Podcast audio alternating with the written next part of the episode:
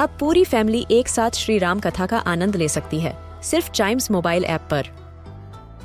जानिए श्री राम के बचपन से लेकर दशानन वध तक का सफ़र। सरल रामायण, घर के सभी सदस्यों के लिए। आज ही डाउनलोड करें चाइम्स मोबाइल ऐप एप्पल या गूगल प्ले स्टोर से।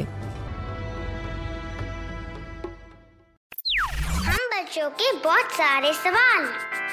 क्या है उनके जवाब? कभी सोचा है?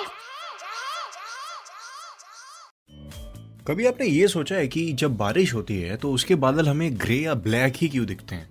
और नॉर्मल टाइम पे तो बादल व्हाइट रहते हैं। क्या है रीजन इसके पीछे? इन्वेंटोपीडिया के इस एपिसोड में हम इसी सवाल का जवाब रिवील करेंगे। और इसको जानने के लिए सबसे पहली चीज़ आप ये जान लीजिए कि ये सब होता है वाटर ड्रॉपलेट्स की वजह से। तो होता क्या है कि हमारे जो आसपास की एयर है ना, वो पूरी पानी से भरी हुई है। यस पानी in its gaseous form right जिसको हम वाटर वेपर कहते हैं इंग्लिश में।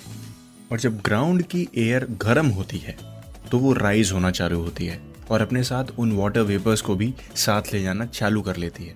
मतलब वाटर वेपर्स और हमारी जो ग्राउंड की एयर है, वो दोनों राइज हो रही हैं। और जैसे ही वो राइज होना चालू करती हैं और ऊपर जाते जाते वो हवा ठंडी होती जाती है और स्काई तक पहुँचते पहुँचते वो बहुत ज़्यादा ठंडी हो जाती है।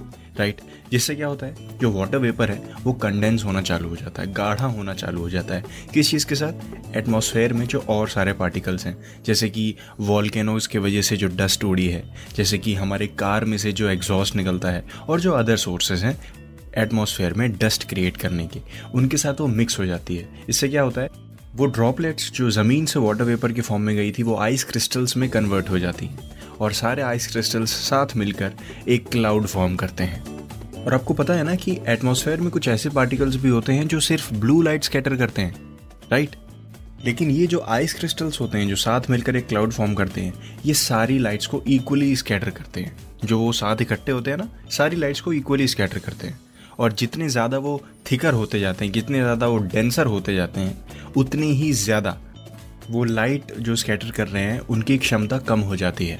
जितने ज़्यादा गाढ़े होंगे लाइट उतनी ज़्यादा स्कैटर होनी कम हो जाएगी। इससे होता क्या है कि ग्राउंड पे खड़े हुए जब हम उन बादलों को देखते हैं, जो बिल्कुल लाइट आर पार होने ही नहीं दे रहे हैं मतलब बादल के अंदर लाइट जा ही नहीं रही है, हमको वो नीचे से खड़े खड़े ग्रे अपियर होते हैं राइट ग्राउंड से देखेंगे तो ग्रे दिखेंगे।